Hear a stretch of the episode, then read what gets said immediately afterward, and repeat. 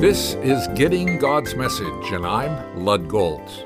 In our last visit, we reflected on the privilege and assurance of being justified through faith in Jesus Christ. They have peace with God and a standing grace relationship with Him. That, according to Romans 5, gives us reason to rejoice in the hope of the glory of God. Until this hope is fulfilled, we will experience suffering in our lives. In spite of this, we have reason to rejoice because we know that suffering produces perseverance, perseverance, character, and character, hope. Verse 3. Faith rejoices in the hope of our future glory.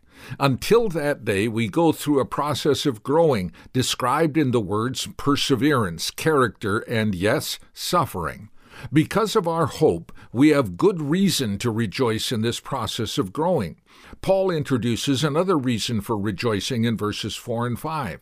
The hope that is being produced in the process of growing does not disappoint us because God has poured out His love into our hearts by the Holy Spirit, whom He has given us. It is this double gift that keeps us from being disappointed the love of God and the gift of the Holy Spirit. When you trust in Jesus Christ, the Holy Spirit enters your life. As He enters your life, He begins to pour out God's love into your heart and keeps the flow ongoing to the point of overflowing. You not only experience the blessing of God's love in you, but your life overflows with God's love for others.